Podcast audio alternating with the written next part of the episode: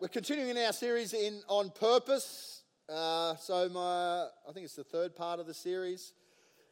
Who wasn't even aware that there was a series going on? That's like, is there a series? Anyway, there is a series. Put your hand down, Justine. Jeez, Justine works in the office. Stand up, Justine. This is Justine up there in the red. Give her a big hand does a fantastic job in the office with Tiffany and Ruthie as well. And uh, so, fantastic, awesome, awesome girls. In fact, I was at a. Uh, I'm rambling a bit this morning, but um, we're away at, the, at a. I've been away for a few weeks, different things. at the national conference, and we had our strategy retreat thing happening. Anyway, I was in this meeting and everyone's talking about different stuff from the different campuses and everything that's going on and talking about different things. And in the middle of it, I just thought, how blessed am I with the girls that, that uh, work in, in our office? They are absolutely phenomenal. So I sent them all a text saying, compared to everybody else in our church across all the different campuses, you are by far the best. so can we give them all a big hand? And we even have the best campus. All the smartest, best looking, progressive, talented people all come to Rozelle. Um, so, to understand your purpose, you must have a kingdom perspective. That's the title of my message here today. To understand your purpose, you must have a kingdom perspective. So, the book of Colossians, if you've never read the book of Colossians in the Bible, it's uh, one of my favorite books, but it was written to a, to a new church. Uh, some believers, uh, some people had gone there and they'd witnessed to some of their neighbors and friends and whatever, and these people had given their lives to Christ, and, and a church had formed in this town of, eh, of Colossae.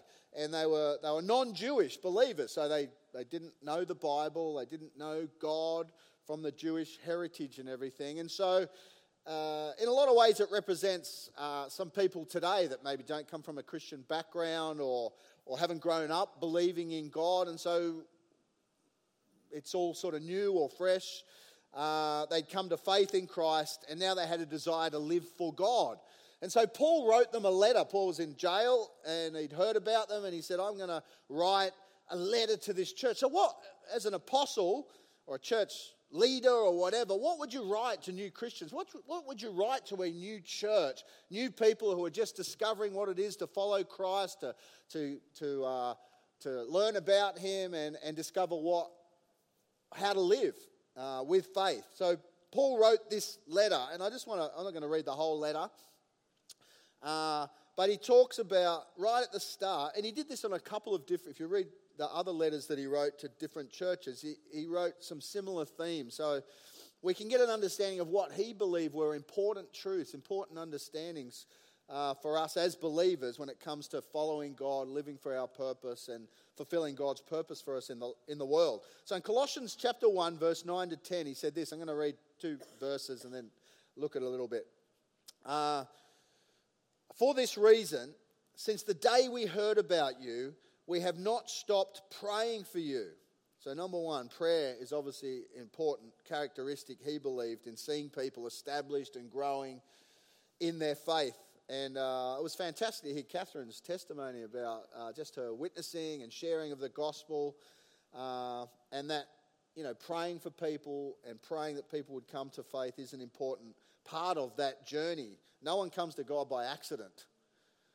Uh, it, is a, it is a revelation, it is a gift that God presents to us to open up our understanding that He is real. So we continually ask God, what does He ask? We continually ask God to fill you with the knowledge of His will through all wisdom and understanding that the Spirit gives, so that you may live a life worthy of the Lord and please Him in every way, bearing fruit in every good work, growing in the knowledge of God.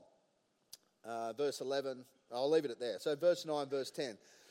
Uh, so, isn't it interesting that Paul says here the very first thing he's praying for is that you would be filled with the knowledge of God's will for your life?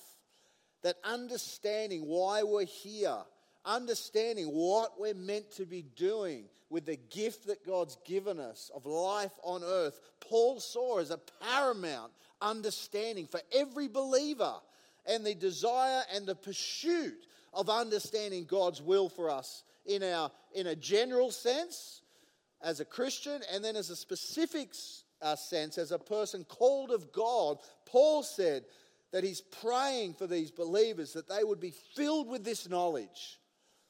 Why?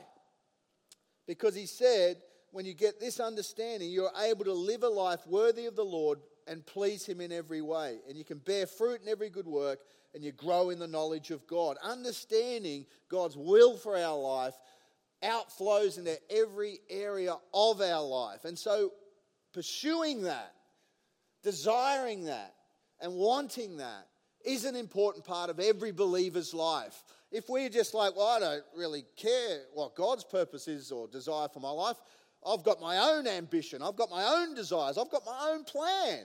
I've got my own pursuits and my own direction. And I just want God to just bless that.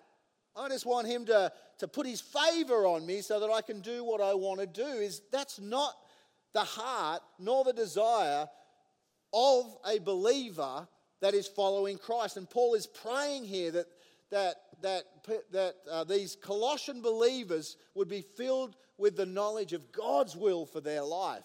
Does that mean they're diametrically opposed or they can't connect? Uh, not at all. It's not like, oh, well, you're Christian now, so everything that you want to do is barred and that's wrong and that's sinful or whatever. So you've got to let go everything you want to do and all the, all the desires and, and everything you want. You've got to forget all that and you've got to do this thing that God wants you to do, which you're going to hate for the rest of your life. no, that's not the case. But the true heart of a believer, Paul is saying, is someone who says, God, I'm here because I want to know your will for my life. I want to know it in a general sense of how I live in relating to other people and in connection with people, and specifically why I'm here and what you want me to do with this time that I have on the planet is an important pursuit. Um, filled with the knowledge, filled with the knowledge of his will through all wisdom. He prayed the same thing for the Ephesians church. If you read the book to Ephesians, which is another book in the Bible, which, which was also a letter to a young church, and he prayed for them that they would be filled with the spirit of wisdom and revelation in the knowledge of God. Again, a similar type of prayer. So, first and foremost, Paul wanted them to know God's will for their life. Do you know what God wants you to do? Now, we're never going to know it in fulfillment, in complete understanding, but it's, it's important as Christians that, that we, in our uppermost heart and desire is God, I want to discover why I'm here and what you've got for me. Not the other thing is I've just, I'm doing my own thing and I, and I want you to bless me. Um, so it's as believers, it's imperative that we're living out our lives in the pursuit of God's will and a desire and His desire for our life. Why am I here?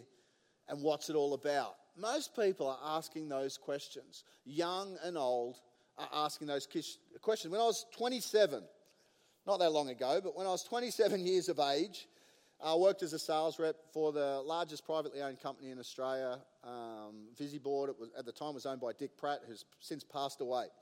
Um, he was the second richest man in Australia, so obviously highly successful. Uh, and the national sales manager uh, at that time was the epitome of what most people would say is the highly successful sales manager. He was tall, he was athletic, uh, he talked a lot, and he drank a lot. Um, and he was extremely wealthy. He lived on the water here in Balmain. Uh, we weren't uh, in this area at the time. I was, as I said, 27. And uh, I was doing quite well in the company at the time, and, and this national sales manager, whose name was Hayden, he said to me he wanted to come out with me on a couple of calls to see some of the clients. Um, and he said that he'd earmarked me to um, take over and manage what was then one of the company's largest clients, which was Coca Cola, which was worth millions and millions of dollars to the organisation. So he's like, and I'm here, I'm 27, and this guy who everyone idolised and looked up to because he'd everyone considered was he was a success. He lived on the water in Balmain. He was enormously wealthy. He was quite good looking and uh, had everything that the world would say is, is successful. Um, so, anyway, he comes out in the car. I'm like, okay. and uh, I was sitting there, and we went and saw a couple of clients and, and whatever, and I'm trying to be on my best behavior. And, um, and uh, he, knew I was a Christ- he knew I was a Christian. I shared different things with him at different point, not not overtly, not in a way that would turn people off, but made them made it clear that that uh, that I'd been to Bible college. That was the first thing. What? Are you serious? Um, anyway, we're sitting in the car. We'd seen some of the clients, and he said this to me. He said, "I'm 59 years old. I've got a wife I'm not close to. I've got two kids that only talk to me when they want money." I've got a big house on the water and everything I want, and I'm just trying to work out what it's all about. And I'm thinking, what the heck? Firstly, why are you talking to me about it? I mean, I'm 27. What the hell do I know? Um, but I think I think he was verbal, I think he was just verbalizing some thoughts, but also I think it was the Spirit of God uh, that was in that room at the time. And I think I don't know whether he was wanting from my because he knew I was a Christian, that I'd have some kind of input or something to say or whatever. Uh, but it really made me take a step back and think this is a guy that everybody thinks has got it all together, has everything that he wants, and in the eyes of most people, is successful. He is successful. And he, on the inside, although, you know, carries himself as a successful man and travels all over the world and does all this kind of stuff, on the inside, he's thinking, I don't even know what I'm doing. I don't even know if this is what it's all about or what is it all about. I've got all this stuff that everyone said you should pursue and you should desire and you should want, and, and there's still something missing. It really made me realize and it's not the reason I went into ministry because I'd already been to Bible college, but it, it made me realize again that you see people who are in certain places or doing certain things and, and they look successful, they, they look like they've got it all together, or they look like they know the answers to everything, and deep down within, most people don't. Most people have just been, they've set a target or they've gone in a certain direction and they've pursued it, sometimes at the cost of other important things. Uh, and oftentimes they get to the top of the hill and they go, well, What is it all about? Is this what it's all about? Uh, I don't want that to be the case for you. I don't want you to get the end of your life, however old you are right now, and say, I don't know if I really did the right thing. I don't know if everything I invested my time, my energy, my focus, my commitment to has actually been really satisfying and really fulfilling. Um, Jesus said this in Matthew 16, chapter 25, talking about what it's all about and pursuing purpose in life.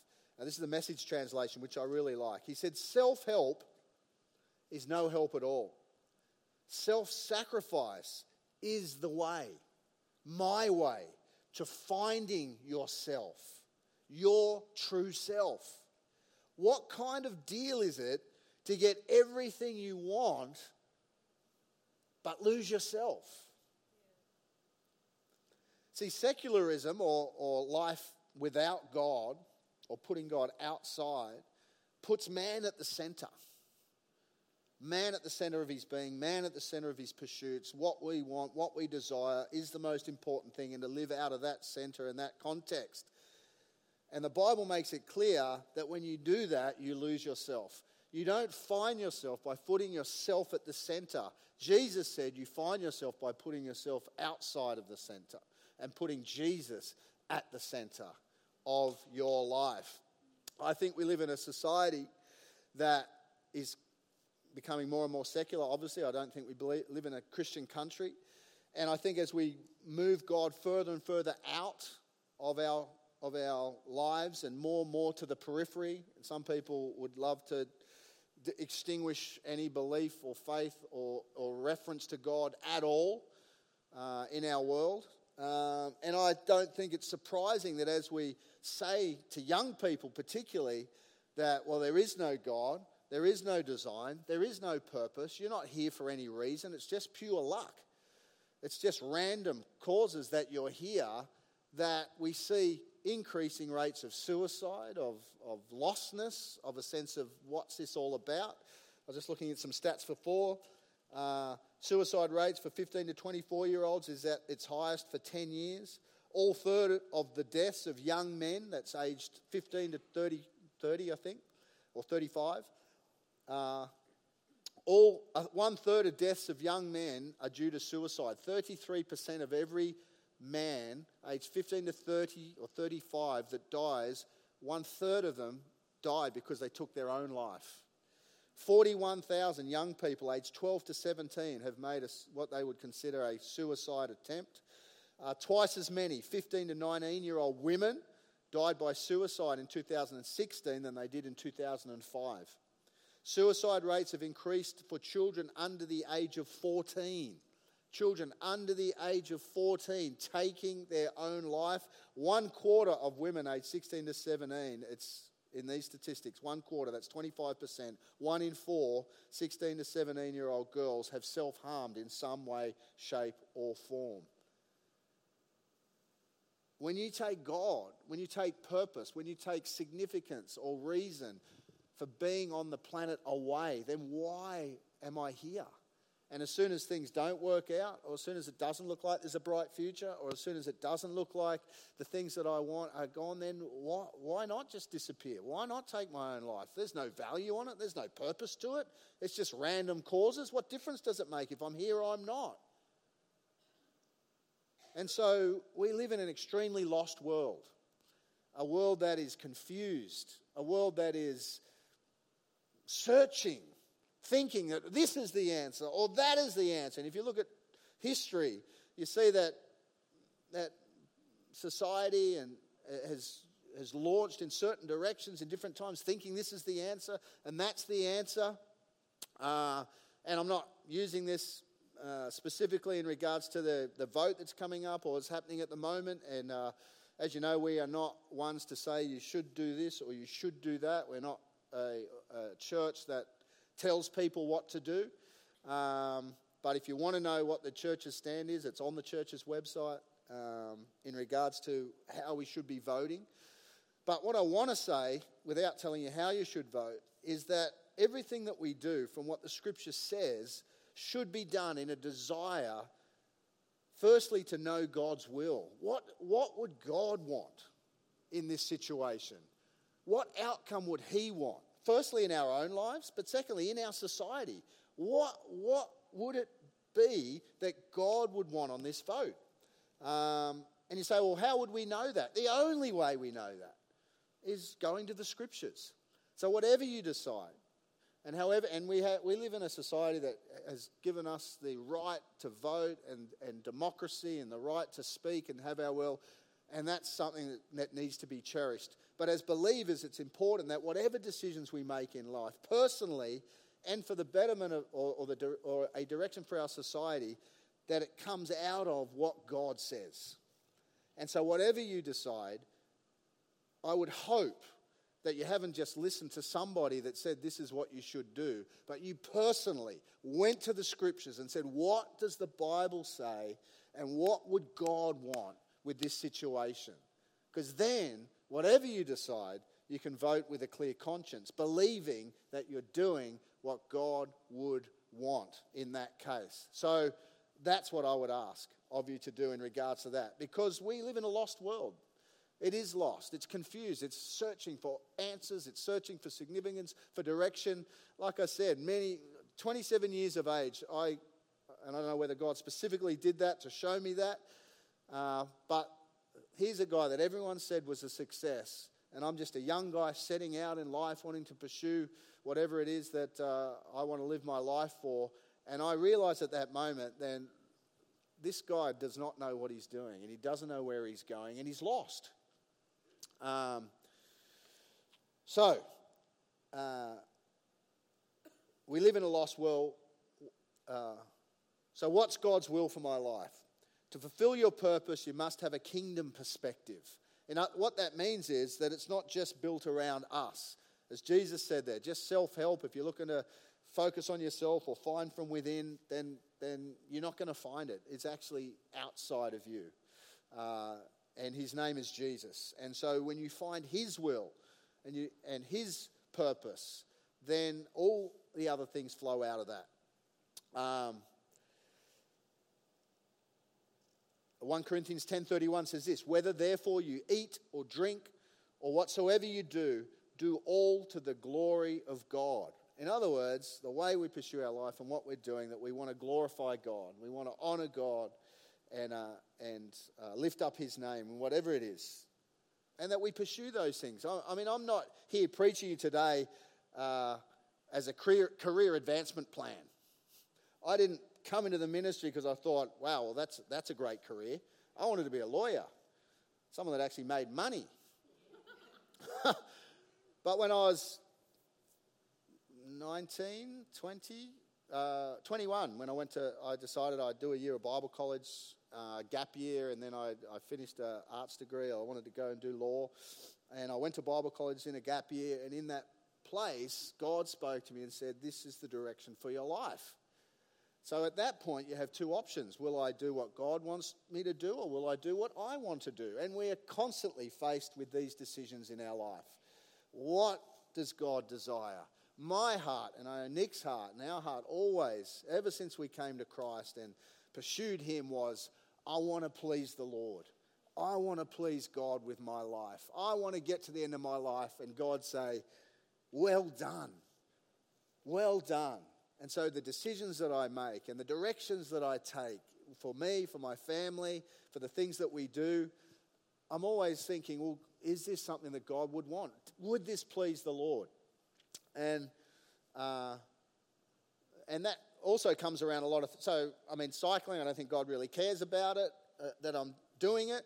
Um, but I also know that sometimes pursuits that we take end up drawing us away from God um, in many different ways. And I know, even with myself, I, when I get focused on something, I get uh, quite focused. Um, and, and, the, and, and again, even with the cycling, I'm always thinking, oh, is this, is this taking me away from my love for God? Is this taking up too much of my time? If I find myself, you know, every time I've got a spare time, a, a moment, I'm, I'm Googling cycling stuff. I mean, I still do spend time on that, but um, races or whatever, uh, because I don't want anything to take God's place in my life. Uh, that He is the number one desire and pursuit in my life. You know, the very first commandment that Jesus, uh, God gave to the Israelites was that you should have no other gods except for the Lord. Why would He need to say that? Because we, we have a tendency to constantly make other things the pursuit of our life. This is the pursuit of my life. Um, and so, my point is that understanding and desiring God's will and knowing it is an important pursuit. And the only way you find it is by going to the scriptures. So if you're not if you're not reading the Bible, if you're not reading through the scriptures, if, if you're not saying, God, show me, because Paul says here it comes through the Spirit of God, the Spirit then highlights, illuminates the scriptures to us to, to direct us and, and, and uh, help us go in the direction that He's got for our life um, so that we are honoring God. So the question we need to ask does this decision, does this decision glorify God? And not every decision is is that important. We've had people in the church in the past that, you know, they get up in the morning and say, God, what, what, what shirt do you want me to wear today? And I'm like, no, he, do, he doesn't care what shirt you wear. um, but, you know, we can get a, a, little too fixated on, oh, I want to make sure, I, don't, I want to please God.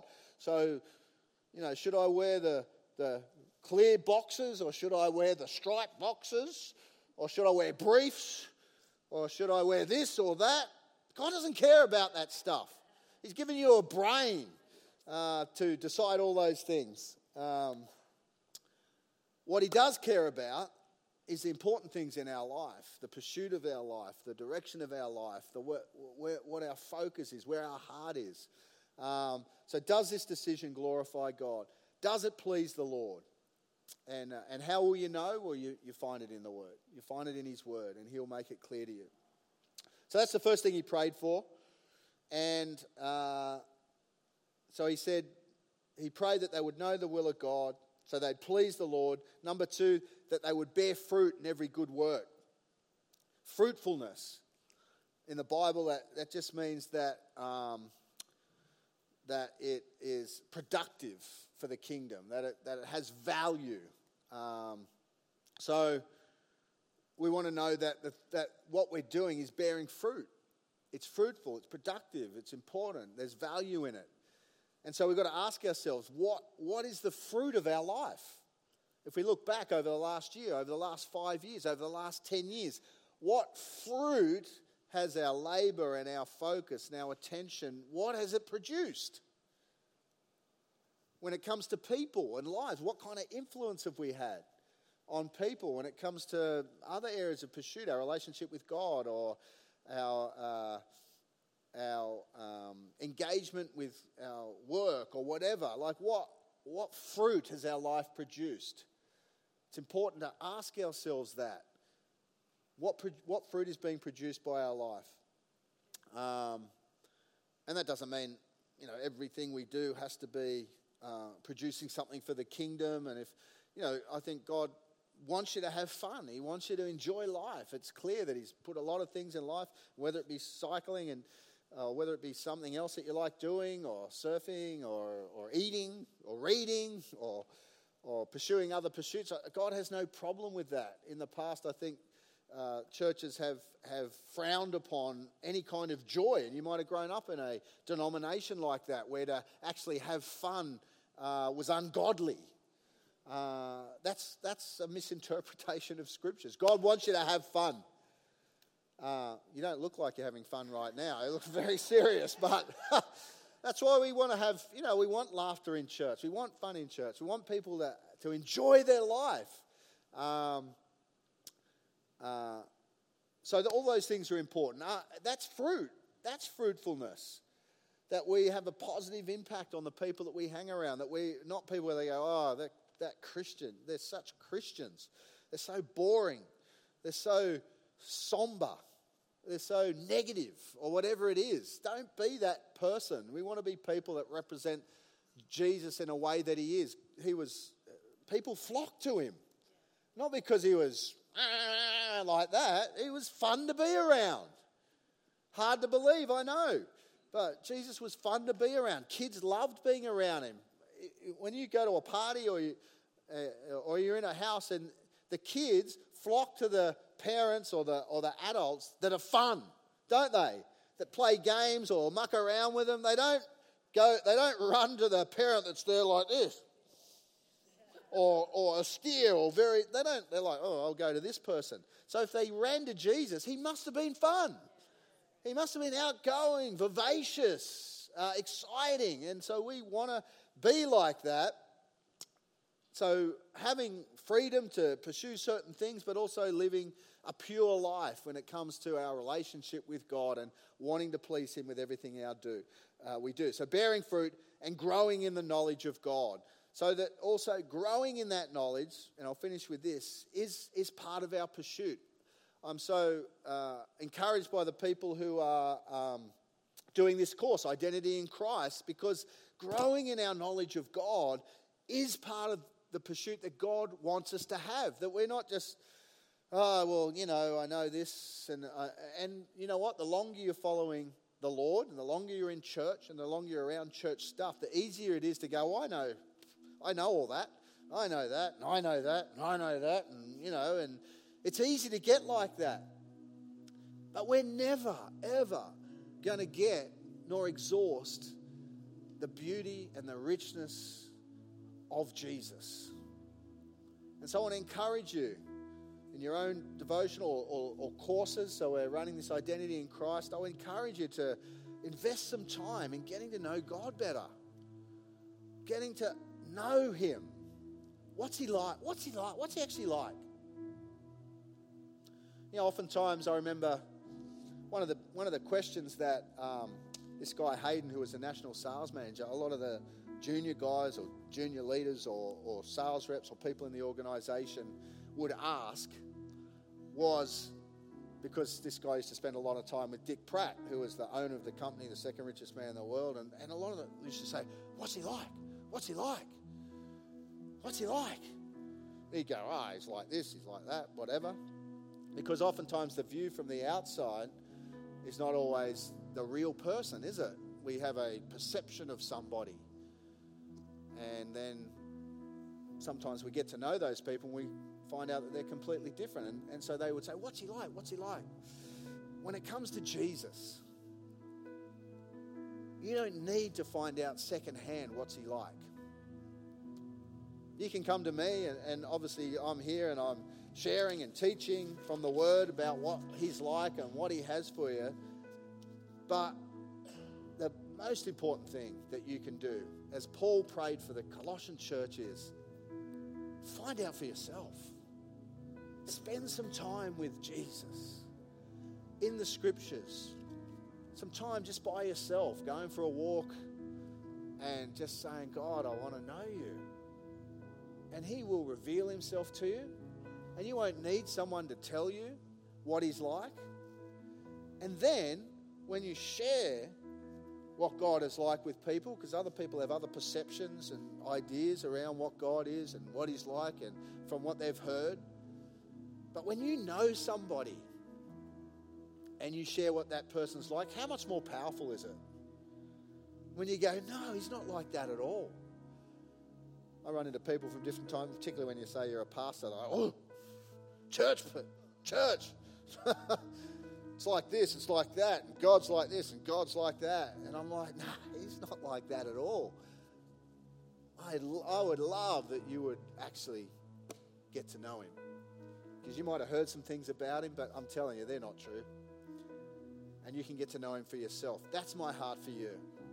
As a follower of Christ, as a Christian in the world, that we would, as Paul prayed, and our pray, prayer is that you would know God's will for your life, know what He's like, so that we can with, with our pursuits, with our direction, with the things that we're engaged in, and, the, and how we're investing our time, that we're looking to please the Lord. We're looking to honor Him and glorify Him and please Him. And if you can say that, I because you know certain decisions we make in life, they're not always popular. We don't live our lives based on the road of least resistance. We build our lives around what God says. That's what a Christian is. What does God say? And we don't make our decisions based on popularity, but that we can go, God, I know you'd be pleased by this. And if in our heart, whatever decisions we're making with our life are moving forward, and we're honest with ourselves, that we can say, I honestly, I'm making this decision because I believe this would please God. This direction, this decision, whether it be with your family or your finances or, or whatever area of your life, then you can stand before God and say, God, I'm living for you. I want what's best for you. And this is what I know that when you put God first and you honor Him, He always honors you. He always blesses you. He always will pour out favor on our life. You know, I've, I'll finish. I know I've said this once. I said I'm going to finish with this. But you know, when a, a preacher says, I'm just going to finish with this, what he's actually saying is, pay attention to this. Doesn't actually mean he's going to finish. Uh, I will finish with this though. One last scripture. I was re- I've been reading through Proverbs. Another good thing that you should do. So there's 31 chapters in the book of Proverbs.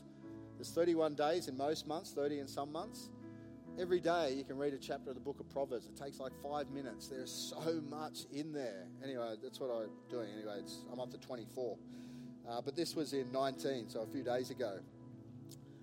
And I don't want this to be the case for you. It says, a person's own folly or a person's own foolishness leads to their ruin, yet their heart rages against the Lord what's it, what, what this Proverbs is saying is oftentimes we make decisions out of, we're motivated by different motives and we, we fool ourselves into thinking this decision we're making is because of a certain thing, but and the outcome doesn't always work out. Who knows? Not every decision we make, you know, the outcome is what we want. But then oftentimes we'll make a decision about a thing, whether it be an investment, whether it be about a job choice, whether it be about this or that, and we make a decision and it doesn't work out the way we'd hope, and then we blame God. And God's saying, No, you made that decision. That's the fruit of your decision. Don't blame me. We can't blame God for everything that we do in our lives and every outcome. If we don't consider Him, we don't include Him, and we don't desire what He has for our lives. So I want you to take ownership of the decisions that you make. Don't blame anybody else. Don't go this or that. You can say, I made this decision, but I made it based on a desire to please God to know His will and His purpose, and to honor Him. And if you do that, I can guarantee you, not everything will work out immediately in the short term, but in the long term, God will work all things together for good. In Jesus' name. Father, we thank you for your word. Father, I pray that we would have a heart to please you, that we would know your will. As Paul prayed, that we would be filled with the knowledge of your will, your purpose, your plan, your desire. Fill our hearts with it, God. Holy Spirit, reveal to us how much we're loved and the direction and the decisions that we can take when it comes to God and it comes to people. Thank you, Jesus.